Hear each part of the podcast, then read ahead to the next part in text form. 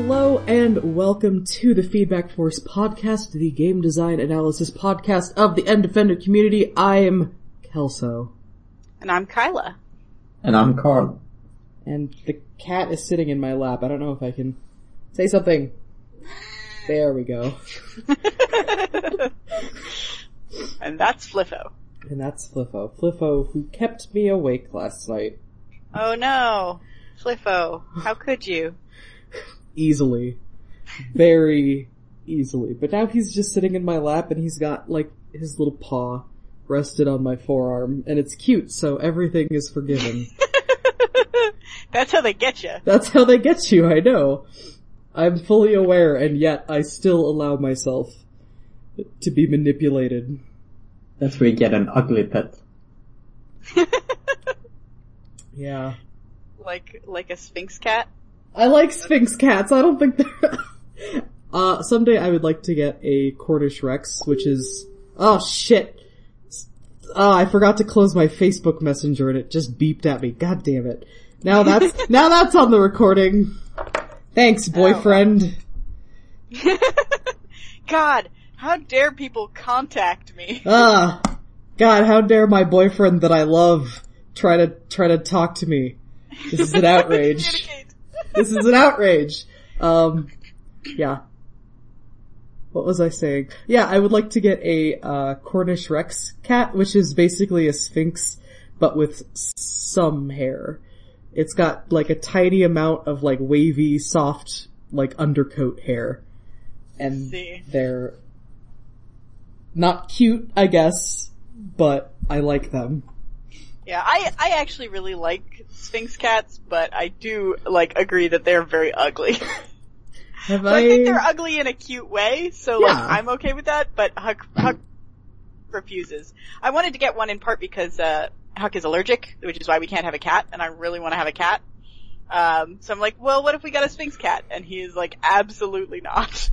I I might be wrong. I feel like I've read at some point that Sphynx cats uh, are worse for allergies because they just have like dander all the time, just Yeah, like their it's, I skin think it depends shedding. on what sort of allergies you have, whether it's uh, dander or fur or like there's a couple other things you can actually be allergic to. Yeah. You can get hypoallergenic cats because my sister has one because her husband is allergic. But they're Oh, uh expensive as far as I know. The cat was a gift, so yeah, alright. but they they have Someday. Uh, the ones that, um, my sister, well, the one that my sister and her husband has, um, has actually, like, really long, thick, luxurious hair. So I don't know what, like, I guess they just breed them to be low dander and to not shed very much. I don't think he really sheds, so Interesting. he's a good boy. Atticus is, is his name. Oh, that's a great cat name. It's a such a good cat name. He likes to uh so since they moved to their new house last year, uh they there was a cat door, so they just have been letting him roam around the neighborhood and sometimes he brings in presents. he likes to uh eat just the skulls and heads of baby bunnies and the rest of them get left as presents. So he's a good good strong hunter. That's, that's, you should probably keep cats like that inside. They are a danger to the local wildlife. Yeah, but he's much happier being able to roam. Yeah, I know. We had It's- a cat like that. She It's was, uh, difficult. she had been a barn cat before she came to us. Mm, yeah. And so she would not abide being kept constantly indoors. So And we're I like, mean- well, I know this significantly shortens your lifespan, but it's your decision, kitty. yeah, and with two small children in the house, I think Mm-hmm. I think the cat deserves to be able to take a break. Did, uh, have we podcasted since my friends who got their new puppy chose a name for the puppy? Uh, I don't remember. I remember the puppy, don't know. but I don't remember the name. Yeah, we, cause last time I remember we looked up, uh, like, pictures of Finnish Lapphunds, so you guys could see what they looked like. Yes. Um, they have decided on the name Beowulf for the dog. That's a bad name. I, I, I was, I had some reservations because, um, like, I feel like for dogs, well, for pets in general, if you choose a name that's longer than two syllables, you're never gonna use that name, you're just gonna use a shortened version, um, of it, but that's fine. I mean, it shortens to Bay, which is adorable. yeah, I when when my parents got their third dog, the uh, all of the prospective names were like because my stepdad had read like a dog needs to have a name that is two syllables. It begins with a consonant and ends with a vowel because I don't know they they respond more easily to those kinds of names. okay. I guess I don't know, but I mean, Beowulf responds very well for what it's worth. He is a he is like well on his way training wise. He is he is learning some good tricks. He's still learning rollover. That one's tough, oh, wow. but he can do he can do like sit and stay and leave it very well, which is good. Uh, he can do speak. He can do high five. He's he's coming along. nice. I never had a pet that I didn't call either the cat or fucker. They do Flippo, call they do call him pup a lot, which is not his name. Flippo gets called the cat and fucker a lot. His name, I mean, he has a two syllable name, and yet he has so many names that are not his name. Yeah. Well, cats don't respond to their names that much anyway, so maybe it's less important for cats. He does at least look at me when I say his name. It's up to him whether he, um, whether he, Just to acknowledge. yeah. So, but I, I can get him to look at me, and that's, that's important. I call my parents' puppy, uh, I started calling her puppy and then that became poopy, so now I just call her poopy. Oh no. It's fine. Still two syllables. It is. Still Yeah. starts with a consonant, consonant ends with a vowel. yeah. So, it's canon. Poopy. Poopy the dog. Hi. That somehow seems inauspicious. I mean, she's not a very auspicious animal, so. Um, so, uh, we were supposed to record last week, uh, but we did not because, uh, I had a, a venture. hmm Um, so I have been in Prague the past couple of weeks visiting my grandma. Went to a really cool museum exhibit about my grandparents' like career and got like a hardcover book of the exhibit. So now I have like a book of my grandparents' history and career, which is like fantastic. Oh, that's so cool. Yeah, and so I got to see all their, you know, like animation and puppetry stuff, and it was super rad. But on the way back from this vacation, uh, I got stuck in Cologne for a day. So, um, moral of the story is don't fly Eurowings. Cool. That's a good moral. So, I mean, it I'm was a very assuming, scary time.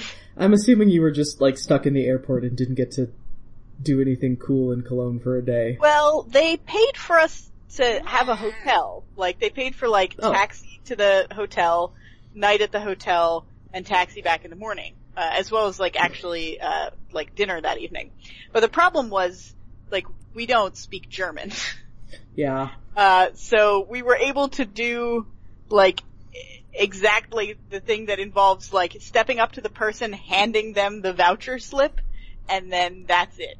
So we were kind of, and also what was really scary was, uh, we had forgotten to get a, cause we thought we were just going home. We had, didn't have a power adapter to plug in any of our electronics. So all of our phones were like under 20% battery Oh that no. point. So we're like, if there's an emergency, we have no like way to look up where we are. We have no way to like Google Translate. We have no way to call anyone.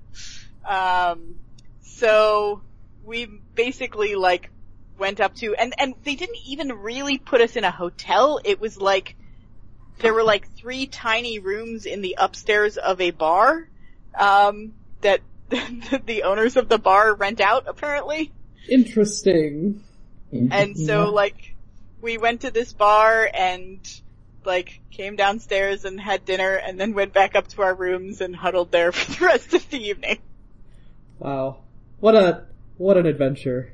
Yeah, I probably would have been like fun and much less disconcerting had we not done it sort of, you know, had it not been so accidental and like stressful and and all the other pieces. Yeah. But Yeah, Cologne is a pretty city.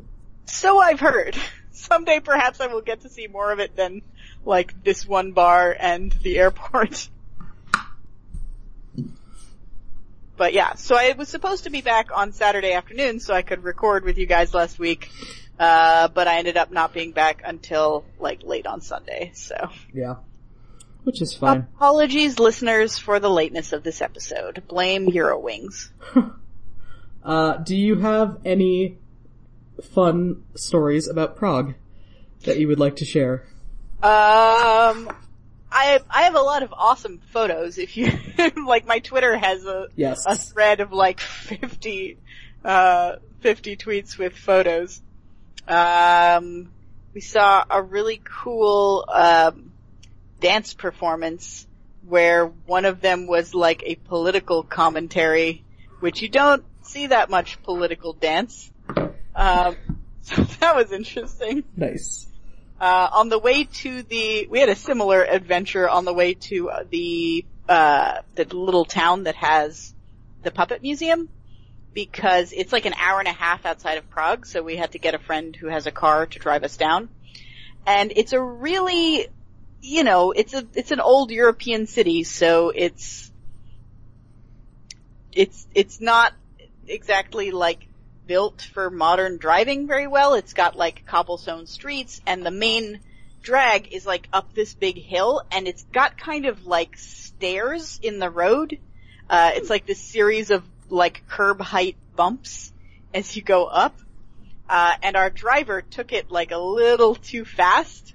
And so when we got, when he dropped us off and like drove away, we looked uh, at the road behind his car and there was just like a huge oil splat where he had been like resting and then like a trail of it leaving off and we're like, ooh, That's, that's not, not good. good. Yeah, That's no bueno. yeah. So we, we, you know, hurriedly called him on his cell phone so he could get to a garage as soon as possible. And then, uh, after the museum, we took the train back. Nice. That's a good story. But it's apparently the car was uh to a garage before it seized from lack of oil and it was fixed like early enough that uh mom was able to take like another group of our friends who was visiting the following week uh in the same car. So Nice. I guess it was uh I guess it was more or less a happy ending. I mean, And we, you everything know- worked out, so. Yeah, it didn't stop us from seeing the exhibit. We still got to do most of the things we wanted to do that day. There was like one church that we didn't get to go see, but other than that, not, not bad. Nice. Yeah, I saw a lot of your pictures, and, uh, the Did you like the ossuary? I loved the ossuary!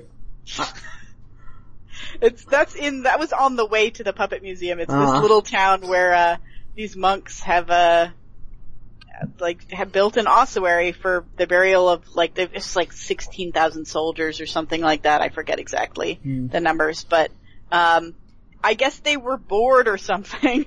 And they decided that they should decorate the ossuary with bones. And they made like s- chandeliers out of skulls and femurs and like, uh, um, shoulder blades. I mean, I guess that's not super uncommon for ossuaries. Like, I've seen photos of, of other, unless, unless maybe, maybe it's all just photos of this exact same one that you were at. one. Uh, I've heard of at least one other, so yeah, the one that I, uh, actually, hmm, I don't remember what the one I have heard of is, but I, I have seen photos of that before you posted them, of like similar things. So I don't know if that's just a thing that you can do with ossuaries if you want. Uh, I don't know why you wouldn't, if that's an option available to you. the, the, the, like, there's some, I guess, discussion on, like, whether it's, you know, disrespectful to the bodies of the people. But I, for me, it's less about, like, disrespectful and more about, like, it feels slightly tacky. like it's a little over decorated. I don't know. That's the kind of tacky I can get behind. I I would like to put it in my will that uh, if you would like to use my bones to decorate after I depart, please do. Too. I would enjoy that. Yeah. I mean, it's one of those things where if you like had a couple of bones, it would be tacky. If you just like throw all the bones you can find onto it, it's just, I mean, it's still kind of weird, but Are you saying it, it transcends the tackiness by sheer volume? yeah. I mean, that's, that's a fair outlook, I guess. And like possibly if you were to apply magic to the building, the entire building would become a bone golem. so that's cool. that's a that's a consideration to make. Bone bone golem building. If you would like to be part of a bone golem in the future. There is a place, uh, that I have heard of, uh, Kelso, that after you die will turn your, some of your bones into bone jewelry, if you like, for your loved ones. Um, and or, and I know of another place actually that does, um, that uses your, if you get cremated, they can use your, uh, your ashes to make a gemstone. Oh, I've seen that before. Which Uh, I, I feel like that would be rad to like pass down a family heirloom that like this is me as a rock. Yeah, there are a lot of creative ways to uh elevate, I suppose, to elevate one's remains. I've seen a thing, and I think this might have just been like a a concept prototype thing where I guess they somehow use your remains after cremation to make like a biodegradable vessel and they Yeah, put yeah, a seen tree seed in it and then you become tree. I think the vessel is not you, it's your ashes are inside the vessel.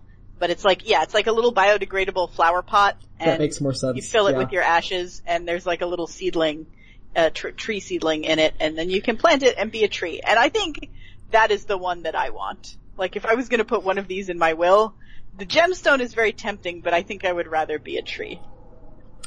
I feel like there you can also have your remains shot into space, but I don't know if that's like a fever dream that I had or if it's a but real like, thing. if you're shot into space, That's just a bunch of hassle for the people. Yeah, yeah, that's, that's a lot of hassle and also then you're like space litter. exactly. Space litter is potentially dangerous to the future of like space travel, so And it's already real bad up there. yeah. There is already quite quite Like, a lot of debris. You, you'd just be floating around with like astronaut poop and stuff, and you don't want that. Yeah, astronaut poop and like crappy bits of broken satellites. Eh, it's not not a great afterlife. Yeah. So, Anywho. anywho, Um, yeah, we did a we did a ton of stuff in Prague. We like went to the zoo. Prague has like one of the five best zoos in the world. oh, Uh, nice. and we saw we saw a theater performance based on like the work of Jules Verne at this like special theater that's like uh does theater combined with cinema in an interesting way.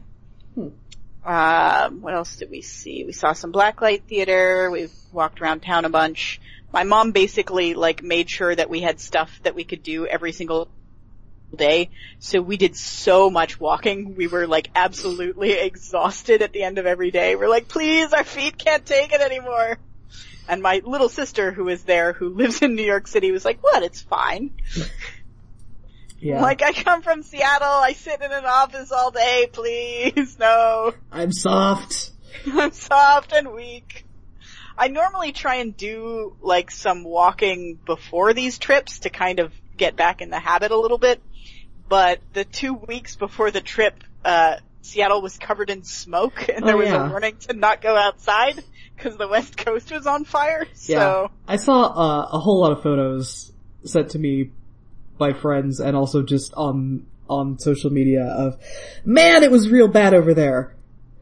yeah. It was uh very bad. So I'm glad that you survived that, and then also survived your journey. Yeah. It was good. It was fun to see my grandparents' stuff. It was fun to see my family. Um, I don't know. Made me happy. I feel like a lot more zen than I did before. It may also have something to do with the fact that I was like doing an insane amount of like training and other travel work before I left. And so I just really needed a vacation. Yeah. Um, but now I'm back and now we can do podcasts about video games. We can't. Wait. I thought of another thing that you can do after you die. Uh, I think I think I saw it in like a Sharper Image catalog. No, it wasn't in a Sharper Image catalog. I don't know. I'm all probably. Anyway, yeah, maybe. Uh, but you can have your ashes turned into like compressed into graphite, so you just get a box of pencils that are made out of out of your remains, and then there's a uh, a sharpener built in, so that as you sharpen the pencil, it the shavings go into this box that you just keep, and that's like your remains after you're done with the pencils. So you just became, become shavings? yes, you become pencils and then you become shavings, which honestly I kinda like that because, you know, if, if the pencils actually get used, then I was gonna say that can be either like really cool and romantic or really terrible depending on how the pencils are used. Cause like if you're just drawing dicks with them, then like that seems disrespectful to the person. I sign don't me know, up. if I die, I want them to draw dicks. Draw dicks with your body. Nothing else. Draw dicks and only dicks. Only dicks. Don't you dare be creative. this is the memorial I desire. I mean, I don't think there's, there's any rule saying that you can't be creative when you're drawing a dick. That's true. So, Yeah, but that's not a good dick. you, you just want like basic, uh, Simple and anonymously, tasteless as possible. yeah, basic anonymously drawn on a chalkboard wh- when the teacher's not looking dick. That's fair. Alright. So now that we wasted the lovely segue that I had done in the previous, Yeah, sorry, I just, look, I couldn't, Okay. I couldn't let that one go. it's fine. Shall we talk about a video game? We should talk about a video game, that's a great idea. Um, I can, uh, oh, I can do another segue. While I was in Prague, I actually had, uh, both my mother and my sister try out our game, uh, for Oh. this week because I wanted them to see it because they're both artsy people, uh, and it's a very artsy game. Uh, so the game that we played for the past several weeks is called Gorogoa, uh, and it is by the group Buried Signal, and it is published by Annapurna um, because we are apparently like the Annapurna podcast now. You know, it's fine. Um, yeah, so Gorogoa is a sliding tile puzzle, but not that kind of sliding tile puzzle. Not like the number sliding tile puzzles. Thank God. Uh, yeah. So it is, uh, as, as usual, um, by the way, this is going to be a spoiler heavy podcast. So if you have not played Gorogoa and you like cool visual games or games that feel kind of very like surreal and dreamlike, uh, artsy games, puzzle games, go play that now and then come back afterwards because we're gonna, we're gonna spoil the heck out of it. Um, but anyway, so the, you have a grid, a two by two grid for spaces, um, and there are beautifully hand illustrated tiles, uh, that you can, that, uh, you can move around in that grid, uh, and that sometimes contain animations. And you basically have, um, two or three, I would say there's three mechanics with some slight variations. Mechanic one is like move tiles around within that grid. Uh, and you don't, it's not like a normal sliding tile where you can like only move to adjacent spots and it has to be clear or whatever. You can just arbitrarily move them wherever. Um, two is like change the view within the tile. Um, so you can like zoom in on an area. Actually, it might just be two mechanics because change the view is basically the other one. Um, so you can zoom in uh, by tapping on a thing, uh, or zoom out or move sideways by tapping on arrows that appear. Uh, if you're not sure if you can do any of those things, if you just tap on the tile, it will like light up anything you can do. So it's pretty friendly in terms of like showing you what your available options are. Uh, which is good because even with that, I sometimes like didn't realize I had the ability to do certain things at certain times. Um, and it's just, it's a puzzle game. So the goal is in general to get the tiles to align with each other in certain ways that cause various things to happen.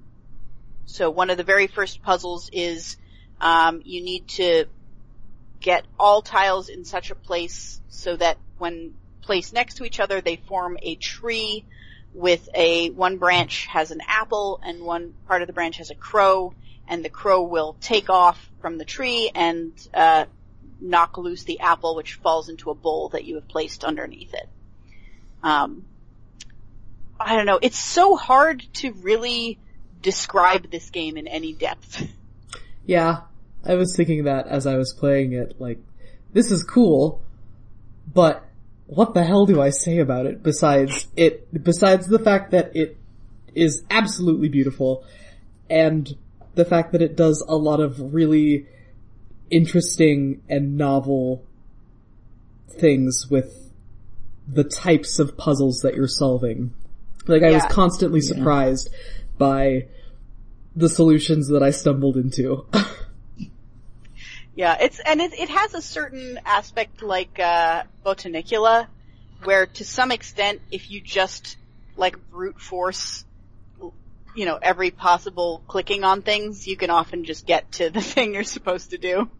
yeah.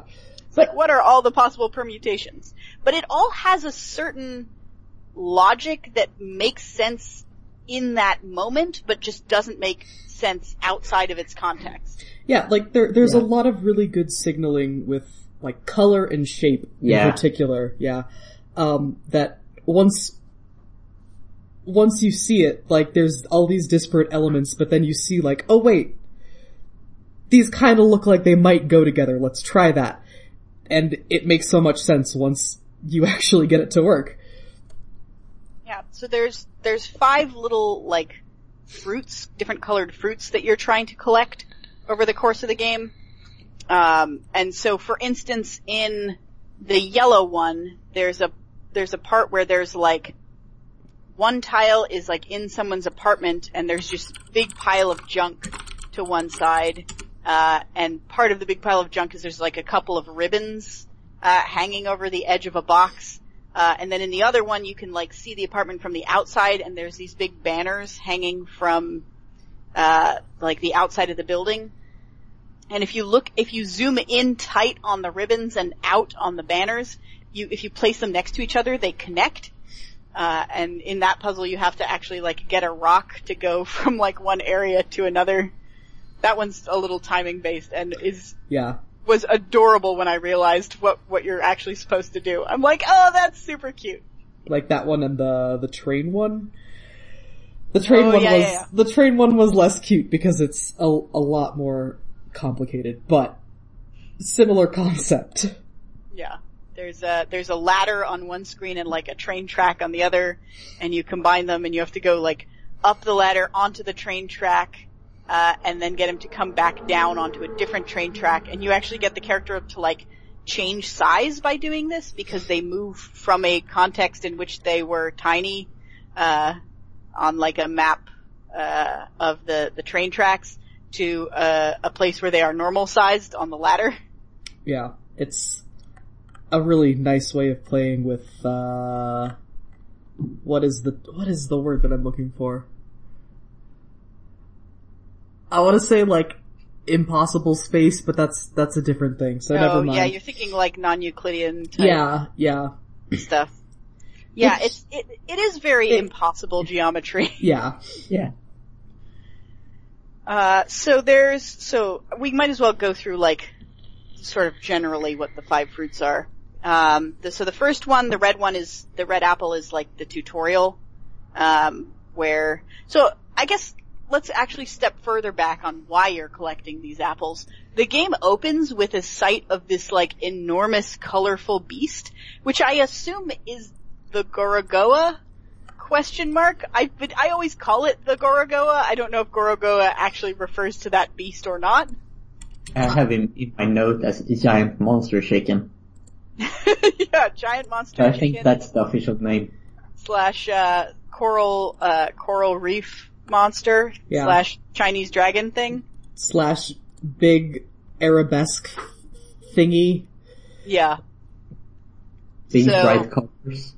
yeah, bright colors. It looks almost like a like a parade float more than a creature, but it's also sort of ominous. Like every time it's on the screen, there's a slightly like ominous sound. Um, so your your little kid character has a book, and they look up this monster, and they find a picture of two people holding up a bowl with five different colored fruits in it. So I don't know if that is meant to like appease the Gorogoa or like summon it or what the, what the relationship is between the monster and these fruits. But the goal is to collect the fruits. It, at, at the very least, it provides you with a clear goal, even though you don't understand why you're doing it. Not that the narrative is like the primary necessary part of this game. The question is, does the playable character know why he's doing it? Yeah, that's a good question too. Uh, oh wait, so I'm on the wiki. Um, Roberts, Jason Roberts, who made this game, uh, adopted the title Gorogoa from a name he invented for an imaginary creature in his youth. So I guess, yeah, I guess the monster is the Gorogoa. Okay. Air quotes monster. I don't, maybe it's a monster in the sense that it's like malevolent, but I guess creature is a better word, yeah. Um, so the first one is sort of the, the then so you get the bowl from the uh, from the storage closet and you you go around trying to collect these uh, five fruits. The first one is basically the tutorial um, where you, as I said, you're like arranging a tree so that like a crow knocks the apple into your bowl. The second one is pretty uh, is like you know less of a tutorial, but is still like a, a pretty simple early level. There's like not that many steps to it, um, where you have to get into like this little secret garden that's across the way, and there's a stone statue holding the apple. So you have to. So so one of the things you can do while dragging around tiles, there's like a couple different things that dragging tiles actually does. Sometimes it's just it moves the tile to a different place, but sometimes it also separates the tile into like a frame that was on top of it and the thing that was underneath it, and so you like uncover a new, completely different context uh, by by taking it apart. You can also combine tiles in that way, and there's also a few rare moments where there's like a a picture, a still single picture behind the grid, and by moving the tile around, the tile becomes like a window to that picture, so you see different parts based on where you move the tile. Um, so in that puzzle, you have to uh, make the, the you get an empty space where the apple is, and you have to use one of those window tiles to find the eye of the Gorogoa, which is bright green. And then you put the apple space over the eye, and it makes the apple green, and then it's there. But something about that is like, I don't know, really creepy to me, and I'm not quite sure why. Yeah, there's there's a lot of that eye very very zoomed in that you see and it's always like, "Ah, what are you Yeah. doing here?" I guess huge things suddenly are always kind of scary. I mean, it's jump scares, right? It is a little bit of a jump it's not as direct, but it's still like a jump scare. basically. Yeah, that's a good point. Um, so I would say that fruit three, the yellow fruit, is where it really starts to get complicated. Um, you're basically like, there's a bunch of puzzles that involve putting stars in lamps to turn on the lamps, which attracts moths, and then you go into the wing of the moth and get directions to the fruit from the wing of the moth. It's, it sounds insane to describe it out loud, but it makes total sense at the time you're doing it, I swear. Is that is the third the yellow? I yeah, guess? I thought the Yeah. third was the green. No, the Or, second well, uh, I mean, the one with the lamp is the green. No, the green one is the garden. The yellow one is the one with the, the lamps. Then comes the blue one is the one with all the photographs, and the purple one is the one with the railroads at which the is end. which is the one with the clock? Is that the yellow one? Uh, yes, that's Okay. part of that's part of the yellow Yeah. one. The, yeah, the clock. So there's a spot where there's like a clock, and it has a red hand and a blue hand, or rather, you need to give it a red hand and a blue hand, and they have to be pointing in the right directions. And you get the blue hand from a compass that points towards a model star, like a little metal magnet. Um, and the red one you get from a pressure gauge that you get from like heating a vessel up and then you combine them into the clock and then it makes a, a star appear and then you put that star in the lantern. Yes. And the goal is to make the correct time of the day. Yeah, like you have to make it go from day to night so that the star appears. Yeah. Mm. It's, and again, like, describing it sounds so, like, adventure gamey, like the logic doesn't make any goddamn sense, but the, the cueing in the moment, like the, the, the way it hints to you what your goal is and what you're supposed to do next is pretty solid. hmm I Like mean, it's- it's it's like jigsaw mechanics, right? Find what's on the edge and try and Yeah. Yeah. like try to match things to the Pull other it ones. towards the middle, yeah. That's fair. And, and this And is one of those games where everything is conveyed to you um, through imagery. Like there's no text at all. Yeah. So Yeah, a lot of times like the kid will be flipping through their, the little book, uh, and it will have sort of pictures of something, not exactly what you're supposed to do, but like something similar to what you're supposed to do. Um, like there was a picture of meteors raining down on this house, and what you have to do is like drop a rock onto the glass container with the moth in it so it can get out. And little things like that. So if you're, if you notice patterns, if you are like good at looking for patterns and go like, oh, this edge looks similar to this edge, I bet I can combine them into something. Uh, like that is, that's basically like the, the way to feel your way towards the solutions. Um, it also, uh, there, I found there were a lot of cases, for me at least, of finding part of a solution that I would need later before I discovered the thing I was actually supposed to do next. yeah, I Yeah. My my tendency was always to pick a tile and see everything that I could possibly see in that tile and then move on to the next tile. So it's like, here are all of the things that I think I could do with this tile. So I'll look for something that seems like it might correspond with it in the next tile. Which Yeah. I don't know if that was a good strategy because with considering the fact that you're constantly moving the tiles around, uh, it's hard to remember which one is where. Yes. like I could keep track of a lot of things if I can keep them all in one space. Uh, in, in this sort of, I guess, simulated physical space. Uh, but you, you don't have the luxury of being able to keep things where you can remember them. So, No, you have to you have to like remember what's there if you zoom out on a picture because it's not always relevant to that picture. yeah, Yeah, sometimes it's relevant to a different thing. yeah. So, You're like, oh shoot, where was the tile that had like the man climbing stairs? where was the tile? Like what parts do I have to zoom into and move over to get to that? do I have to rotate this tile so that I can see the thing that I thought I saw before? yeah. Yeah. Um, yeah, there's a lot of that. So, so that's the yellow one. Uh, then is the blue one where there's a series of photographs and a lot of them are of like war torn stuff. Um, like they, there's like a lot of like combat photos and, and like, you know, mid-war photos. And there's another one, another tile has a table with a bunch of like religious relics on it.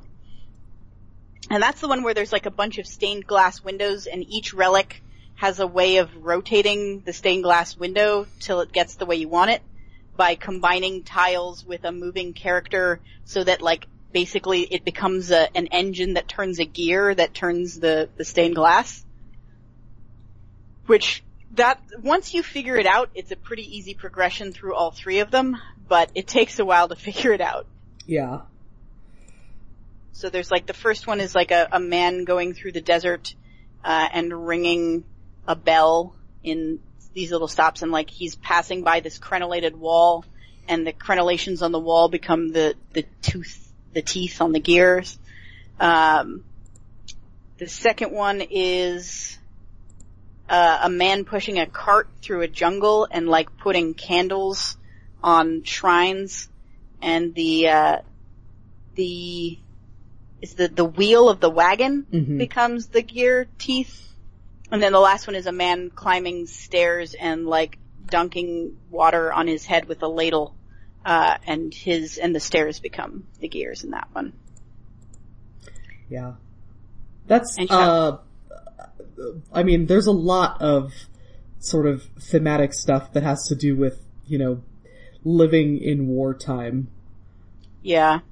Yeah, that's right. Because in the in the lamp one, there's like a an air raid siren going on, and like there's clearly something like some violence going on outside because like the these explosions keep shaking the house. Um, and in the in the the tile with the relics, there's also like a very depressed man there Mhm. um, who is thinking about falling. Like he has this thought bubble with a person falling in it, which ends up being significant. yeah. Um, so, so in the blue one, you like wander through all these different photographs until you get to the final area. Um, and then the purple one is the one with the train. There's like a, you have to board a train and then get around on some train tracks and then you get off at this garden. Um, you have to get past the wall into the garden. Uh, and then you climb the tower up to the top and when you get the last fruit, you offer the uh, the fruit to the Gorogoa, and it like knocks you off the tower, and your character falls, and I think like breaks his spine because you see him in a wheelchair later. Although Yeah. he does recover, I suppose. So it can't be. It's not like a permanent thing, but he gets incredibly injured. Yeah, that was, uh, that was a real hard turn. yeah. Like, I've got all the fruit! Hooray! You hold up the bowl and then all of the fruit like blackens and turns to ash and the bowl breaks and you fall off the thing and it's like, well, it's got real, real bleak all of a sudden. Yeah. And what's interesting is that the original illustration um, had two people holding up the bowl. It had a young person and a young man and an older man. And so in this scenario, you are the younger man and you're holding up this bowl and you get knocked off this tower. And then there's a sequence, like the sort of finale sequence is you're, you're the older man. You, it's like much later after you've presumably spent your whole life like thinking about what happened or something. There's there's a lot of imagery of like the Gora something happened to the city to destroy it. Maybe the Gorogoa destroyed it. Maybe it was just just destroyed by war. Uh, and then it was like gradually rebuilt over time. And so like much time has passed and you are this other person and you're sort of for lack of a better term, reviving each of the fruits by remembering things about where it came from and like working through puzzles that deal with kind of like the, the memories associated with each one. Uh, and then you revive all of the fruits and then you are the older man offering the bowl of fruits. And then the Gorogoa appears and then the game ends. So I feel like it's very ambiguous whether that's a good thing. It would be interesting if the fruit just turned black again and he was pushed off again. yeah. But this time, yeah, time. but this time as an old man, so there's really no recovering from it. I, so, I don't know, am I crazy for thinking that the young boy and the old man are the same person in Yeah, two, no. I think they are. They're the same Okay. person at different times in his Okay. life, right? yeah. I keep thinking everyone is the same person. I, I think they mostly are. I mean, I think maybe not everyone in all the photographs, No. but I think the, the, the, like, general male protagonist person who appears in all the tiles is mostly, like, the same person on a lifelong journey to, like, figure out what happened. Yeah, that's that's sort of how I interpreted it. Although I feel like at one point there's a woman in one of the tiles, but maybe it's maybe it's just the guy and he has long hair.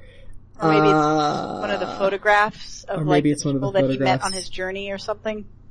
Yeah, I feel like this is something that it could be that way, but it also could be a complete bullshit and yeah, it's very ambiguous and very dreamlike, so it's kind of hard to say. you have to make assumptions. Yeah, yeah, it is, shall we say, open to interpretation. Um, but I feel like the way, however you interpret it, um, doesn't much affect kind of how you feel about the game. I mean, maybe for some people it does, but for me, like, the story was kind of, it was cool and, you know, very kind of surreal, which I like my stories to be like the that. focus of the game. But yeah, it was absolutely not the main point of the game. And I'm cool with that because I think the, you know, the game was focused appropriately. hmm So. Um, I don't know, Carl. You la- last time when we introduced the game, you you expressed concern about another ambiguous storyline. Did you, did you end up feeling that way? It's not the biggest storyline. I have nothing against that. It's just like people that should like this game on my like radar. They haven't really liked it as much. Hmm. And I feel as sort of that. I think it's a great game, but it's, it could be, have been like an amazing game.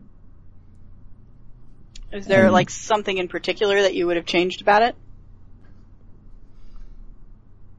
Not really. Just like make everything a bit more perfect.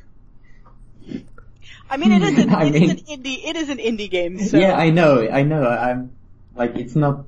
It's way too much to ask for it, yeah. and I really love it. But it's like one of these brilliant ideas. Yeah, it's definitely like as puzzle mechanics go, it's like not like anything I've seen elsewhere, which is pretty rare. yeah. Um, what was I gonna say? I think I don't I don't know because I haven't played the actual mobile version, but playing it on the Switch didn't feel super great, and I feel like that might just have to do with the fact that it was designed with both you know controller controls and touch controls in mind, and I felt like neither of them were super great. Hmm. But I, I mean, that's just, you know, a, a porting issue and probably, probably kind of unavoidable given that, given the way the Switch works. So, That's interesting. What what are the controls on the Switch? so you, you can do touch controls, um, but you can also control it with the sticks, which I am assuming functions in a similar way to how playing it like with a mouse would be. So like you, you know, move the cursor with one of the thumbsticks and then pick it up with a button and then move it with the thumbstick again. That sounds like that would be terrible. Yeah, and I didn't, I didn't play it that way, but I don't know, Yeah, the touch controls also didn't feel great, so I'm assuming that it's just Interesting. uh, an issue with trying to make them both work. To me, the the touch controls on mobile felt very very natural. Like it felt very native to mobile. Um, I played it on iPad. Uh, but maybe that also has to do with like screen size if you were playing it on like the tiny version of the Switch. hmm So, I don't know. Um, yeah, I think probably, you know, I haven't experienced all the control schemes, but I would be willing to bet that the touch control scheme, uh, scheme is probably the best Yeah. of the set. Yeah, that's what I was thinking. I would So- say, I mean, I hate touch controls. So for me, a mouse was nice. Okay. Fair enough. And I was even thinking, why didn't I just buy it for the PC? Because I could put it in my, like, pen monitor and play it basically the way that I played Mushroom 11. 11? Yes, you 11. got it. Oh, thank god. 13. it feels like a bit that I'm doing. Like, I'm No, gonna it- pretend that I don't know what the number is because No, Huck does the exact Yeah. same thing. He can never remember the number. So I just need to assure you all that this is genuine and not a bit. Um, I I feel like I might have had a better experience with the game if I had if I had just done it that way. But oh well.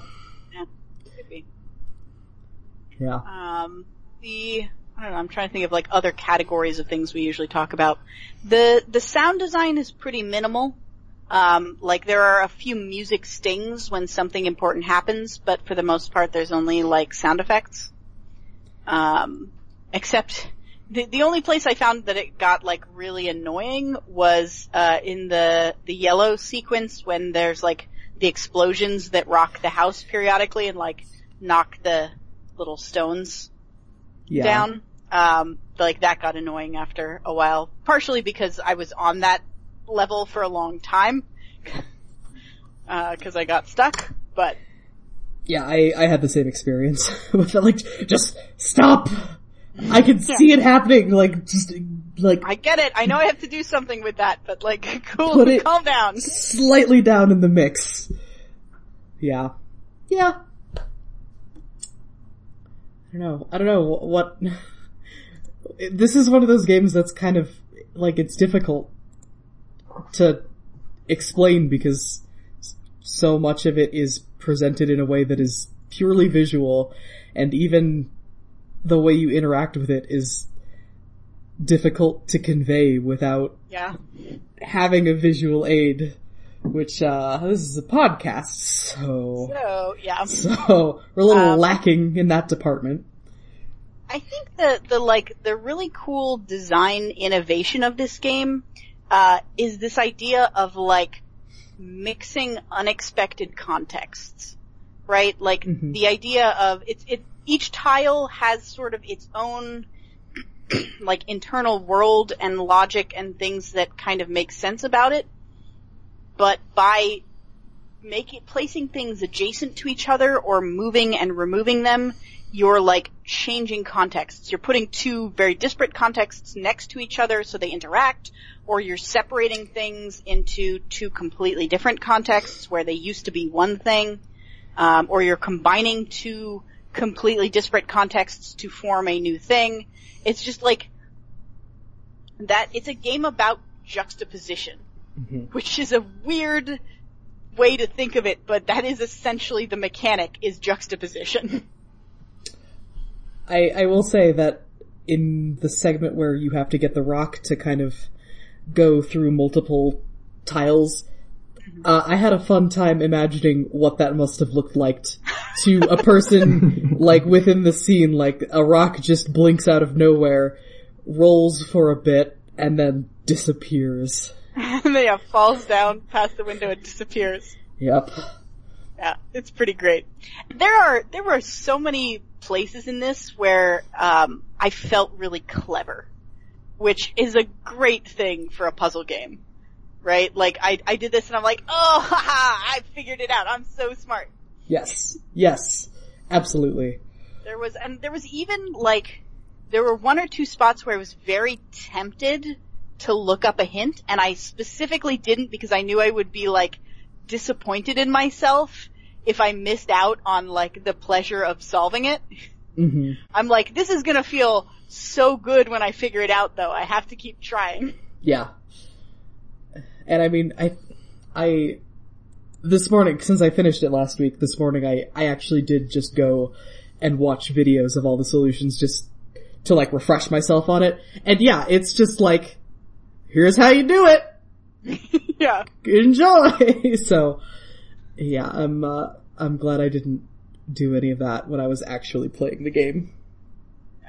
It would, I, I wonder if, it's hard to get Let's Plays for mobile, but I guess it's, it's also on PC, so I wonder like if there are any fun Let's Plays. Let's Plays of puzzle games can be either very satisfying or incredibly frustrating depending on how long it takes the person to actually figure it out. Yeah, it's like sitting down with someone who's never played Portal before and watching them I did that Learn. with Sean Plott. Yeah. I, Yeah.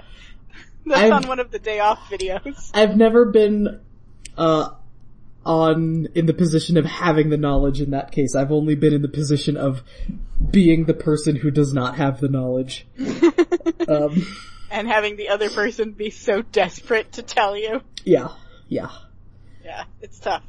I did, as I said, I did have my, both my mom and my sister play it because they are both sort of art people and I wanted that, you know, it's a really cool game visually. Um, so I wanted to show it to them and neither of them are gamers. They are both very much like not game people. Um, and they picked it up okay. I think it probably would have taken them closer to, both of them got, my mom got to like midway through the yellow one in maybe like an hour and a half, and my sister played for like hour and a half, two hours, and got to the end of the yellow one. Mhm. Um, so they were they were like slightly slower than I would say your average gamer probably is at this, but they were still able to follow it and to follow along with it, which I think is a good sign. Yeah, definitely. I would, I would agree. Hmm. I, I like to try and spring like simple but clever and interesting games on members of my family. Like, hey, I know you don't like games, but this is really rad, so try it. Nice. I, This is a good game for yeah. that. Yeah, it, it, it is. Especially because it, it doesn't have any of the negative things that I think most non game enjoying people uh, associate with video games. Mhm. So, Yeah, there's there's like pretty much only one place where you have any kind of like time pressure to do anything, Mhm. uh, and it's it's pretty generous. So maybe like two places, but yeah, it's it's like it's pretty generous with the amount of time that you have. Um, the oh shoot, what was I going to say? Something about playing games for the first time. Oh, the other game that I tried to to give my mom uh, that she actually did very much enjoy, although she never finished it, was Machinarium. Mm.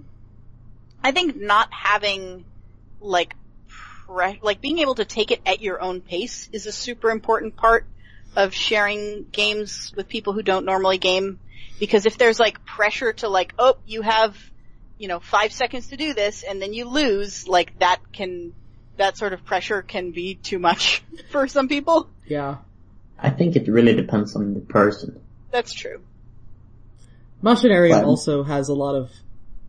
It's been a long time since I played it, but I feel like it has a lot of, uh, like you kind of need at least some understanding of adventure game logic.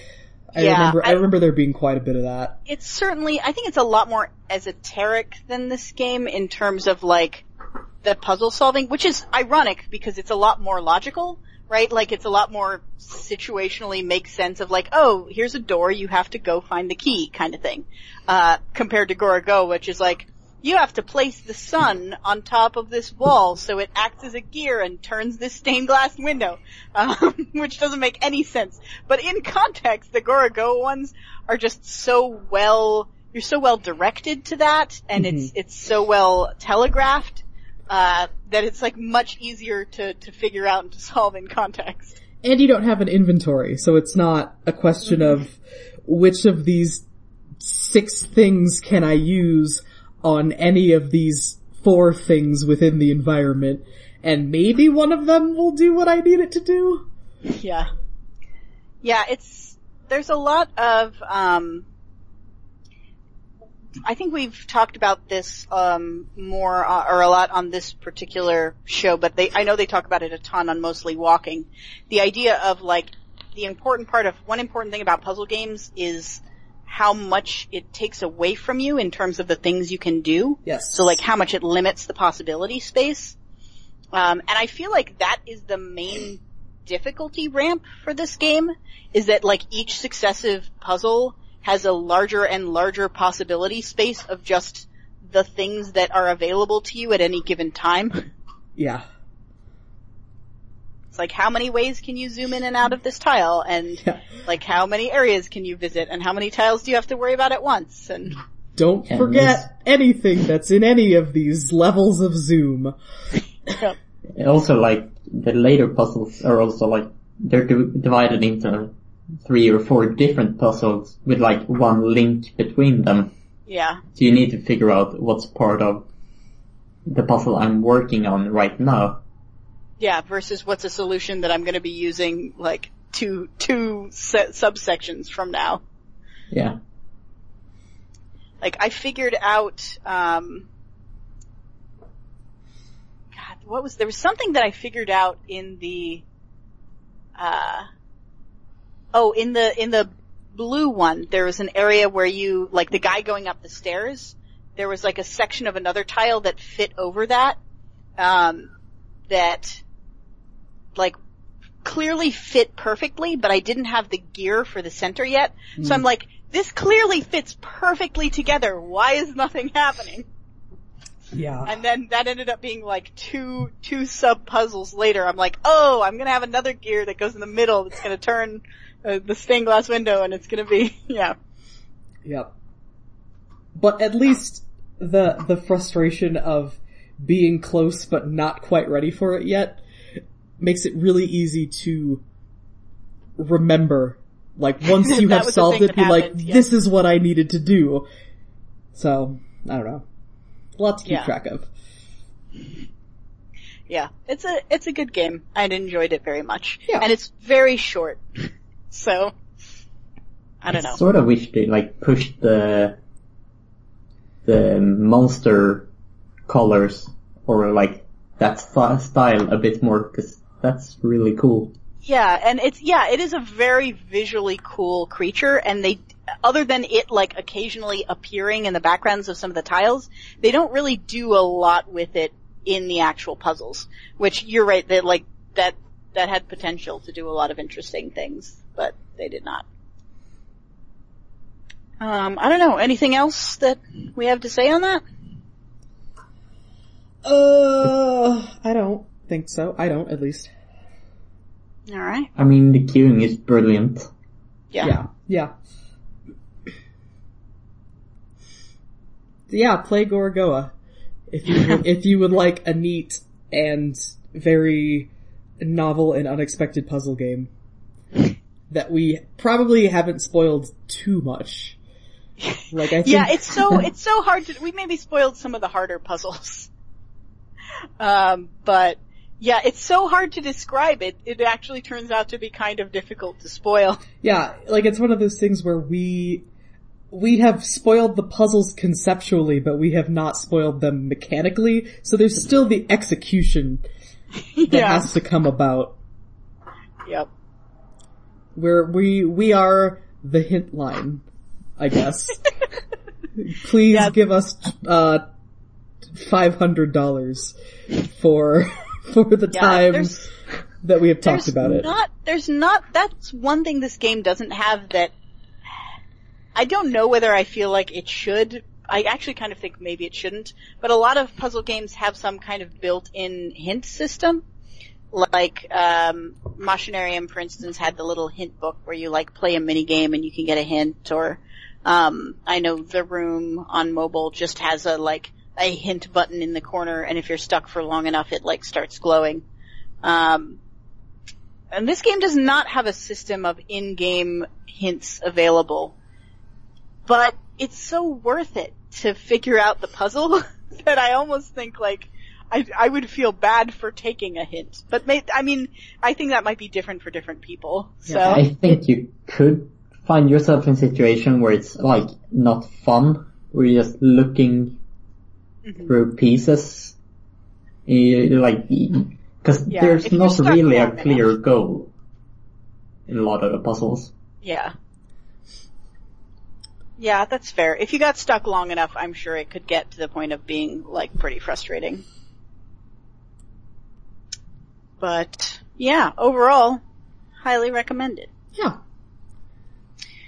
Alright, do you want to talk about our Next, Next- game. I feel like I should try to come up with a, a good segue, but the only segue I can think of is that surprise, we're playing another Annapurna game. Annapurna game?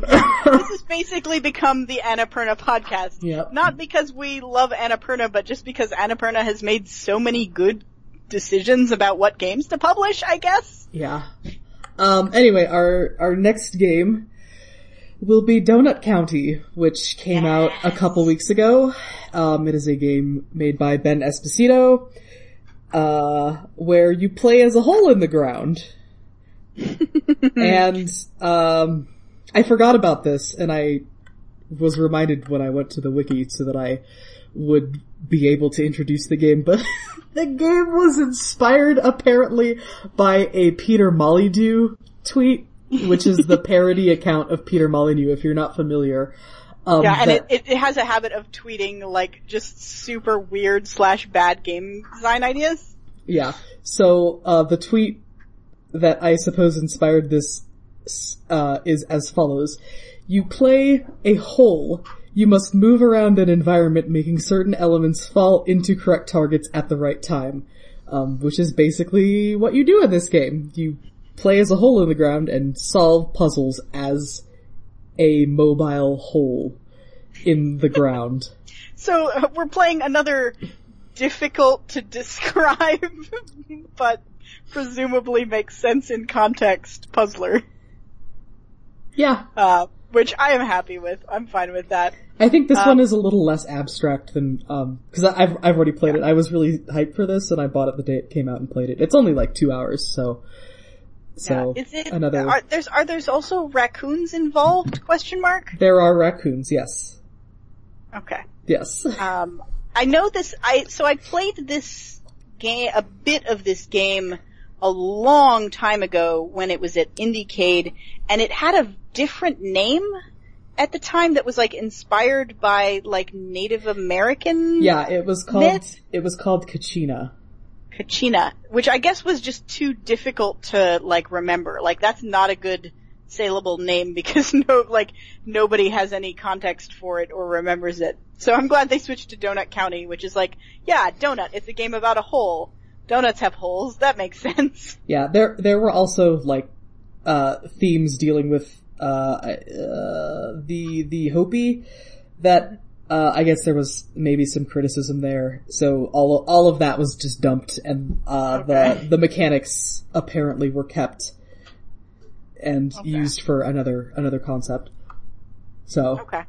Yeah, I'll be interested to see kind of how it evolved from what I saw because it sounds like it's a very different game at this point. yeah, uh, I will be interested to hear you tell us about what has changed because uh, I didn't see it at Indiecade, so Yeah, I mean it was it was not there was not much to it from what I remember. Like there wasn't much of a story or anything. It was just a few like proof of concept levels. yeah.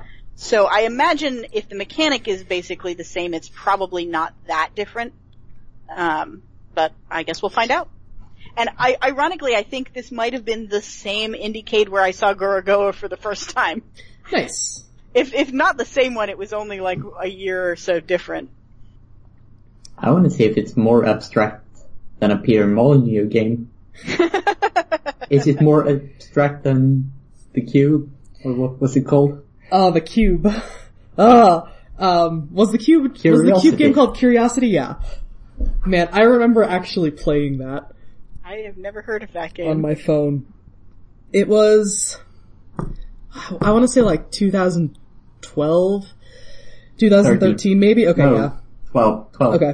Where, um, Peter Molyneux decided that he was gonna, like, form his own studio. So he formed his studio called 22 Cans, and the idea was that he was going to make, like, 22 different, like, experimental titles. And I think, like, I Curiosity... one of those, the like God game one. Yeah, so Curiosity was the first one, and then it was like everybody, it, it's a giant cube made up of many layers of tiles going inward.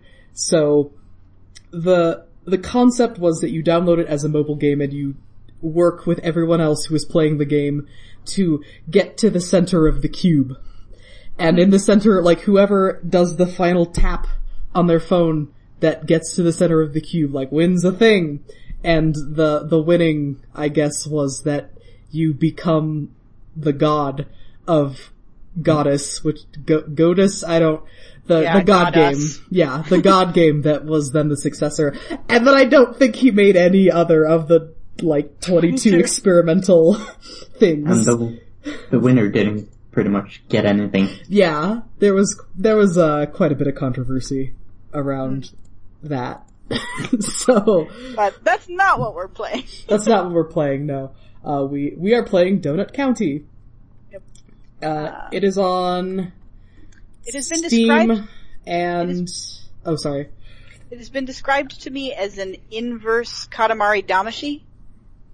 Yeah, kind of. There's there's a lot of yeah. There's some similarities there, for sure. Okay, I'm Um, excited. That that's the description that made me really want to play it. Yes. Uh, I do love me some Katamari. Um, yeah, Donut County. It's on Steam. It's on, I think the PS4. Let me scroll up. It's on Yeah, iOS like- as well. Like Gorogoa, this is one of those weird ones where it's like five dollars on mobile, but like fifteen dollars on Steam. So if you want it cheaper, get it on mobile. yeah. I assume also moving around the hole might feel better with touch mechanics, but I don't know. It, I don't know, because you don't have to like actually click and drag the hole around. You, j- the oh, Okay. hole is just where your cursor is, so, I see. so I don't know, maybe, Yeah, so maybe it is, maybe, maybe- it's not. Maybe it'd be better with mouse then. I don't know, but at any rate, do what you want. If you want to pay five dollars, get it on mobile. If you want to use a mouse, get it on Steam. Yeah. It's your money. It is. But it will soon be our money when you pay us for all of the Gorogoa hints that we just dropped on you. We really need to like set up a Patreon or something because I feel I listen to so many podcasts and it's starting to feel weird that we don't have a Patreon to plug at the end of the podcast. I don't want to be need to responsible for a Patreon. You guys! Just so we can plug it. Yes, just so we can direct people to it. Well, we should tell people to, we should at least tell people to like, rate us and leave a review on iTunes. yeah, Because you can, we don't tell people to do that, but I think that's good for us somehow. yeah, theoretically, like, it's it like helps help. the metrics because if it's more, if it has more reviews, it tends to be like, come up more on searches and recommendations and things. That's true. Something like that. Uh, yeah, do that if you listen on iTunes. Uh, rate and I don't. I don't Follow? know. Subscribe follow, subscribe. I don't. I, I actually don't know what you do with a You can- podcast on iTunes You can anymore. follow on, you can follow on SoundCloud. I know that's Yeah, that's true. Um, and I think you can subscribe on iTunes. I, I- it's been so long since I've used iTunes for a podcast, so. but do, look, if there is anything positive that you can do on iTunes with respect to this podcast, maybe do it. That would be great of you. Yeah. Probably. We would benefit, If we, I if guess. we ever, if we ever end up with a Patreon, that will help us out. Yeah, exactly. Uh, I don't think we're ever gonna have a Patreon because I do not want to have to manage that. Well, I, I mean, I would probably manage it if we did. Okay. Or I could. That's fair. Yeah, someone else can. uh Someone else can start a Patreon for us and just give us I mean- the money. Yeah, I don't, I don't know if I consider us worthy of a Patreon. This is a very low budget show, Yeah. but in the theoretical future, who knows? Who knows? Once, once we've all quit our jobs and become professional podcasters. Yeah, we will have t-shirts. We will be getting loot box partnerships. So look forward to us. We'll uh, be advertising Squarespace at you. and um Blue Apron. Uh, Audible. Audible's the one that Oh, every yeah. podcast seems to have. Yeah. Which, Yep. Blue Apron, Squarespace, and, and Audible. and, like, and the- Loot Crate. Yeah, we're gonna have Yeah. to do monthly unboxings of, of all that shitty plastic tat that you get in a Loot Crate. Yeah, I, I, I love Loot Crate sort of conceptually in terms of like, you get a surprise every month that's, that's fun for you. It's like getting a present. But I feel like there's only so much room for junk in my house, right? Like, Yeah. I don't, I don't need, you know, a new plastic figurine every month. Yeah. There, actually there's a, a subscription service that I always sort of think about kind of covetously that get, sends you tea every month. Mm. And I absolutely don't need more tea, but at least that's something that is like consumable. Yeah, That consumable. has to exist, right? I'm sure. No, it, it does, yeah. Like, it actually exists and I, I have You looked just at aren't it. subscribed to it. No, I'm just not subscribed to it because, like I said, I totally don't need more tea. But Yeah. I I am subscribed to a box now system now um, for my produce, uh, which is uh, imperfect produce. Uh, not spon- not a sponsor of this podcast, by the way, but it, hey, hit me up, imperfect produce. Like sponsor our podcast. Um, but yes, they do. Um, they get like produce direct from farmers that is that was like n- they were not able to sell to supermarkets for various reasons. So things like it's weirdly misshapen or it's like a drastically unusual size or like the coloration is slightly different than usual. But like stuff that doesn't affect the taste of the food, but it's not like perfect enough to be in a store. Um, because grocery stores only want to buy stuff that looks standard. Um, so it's cool because you get it cheaper and it prevents food waste. Uh, cause that stuff would get thrown out otherwise. I like this. I really like this concept. Yeah. And so I get like every other week, I get a box of produce and I, it's helping me figure out, I'm, I'm at the stage of like my cooking learning process where, uh, I'm trying to get, like, get to the point where I can just kind of improv a recipe based on having some ingredients. So that's sort of, this is part of that initiative where I'm like, okay, I'll just have a bunch of produce and I'll have to figure out something to do with it. Uh, and that'll make me like try new recipes and experiment with stuff. And so, yeah, Yeah. it's a cool, I, I recommend completely un, uh, you know, uh, unsponsored. I do recommend imperfect produce so far. I've only, I've only had like two or three boxes so far, but it's, I think it's, it's a cool concept. Yeah, I'm gonna look into that now, honestly, because that's cool. Alright, uh, other plugs. Other plugs. Yes, hello. You can find uh, all of the the podcast Twitter on Twitter at Feedback Force, where we do updates. And sometimes if I see like that a game that we have played is super on sale, I will tweet about that. Uh, but otherwise, uh, I am also on Twitter at at Kelso Time Bomb. Yeah, Alright. yeah. Uh, I am on Twitter at Kyla underscore go. Uh, I'm on Twitch, uh, twitch.tv slash caged tiger, spelled with a K. Um, I do a stream where I play retro games that, uh, are classics but that I have not played before. So we do like first time playthroughs. Uh, currently running through Super Metroid. Just beat a boss today. It was pretty, uh, pretty rad. Um, so that is normally Sunday mornings at 10, although not tomorrow because, uh, I'm gonna go to the state fair. Nice. I'm Carl. My Twitter is at Scug3. Alright. Alright, cool. So next, not next week, next time, I almost said next week, we will be back and we will be discussing Donut County and if you would like to join us as You we actually discuss, said next week. did I say next week? Sh- Shit.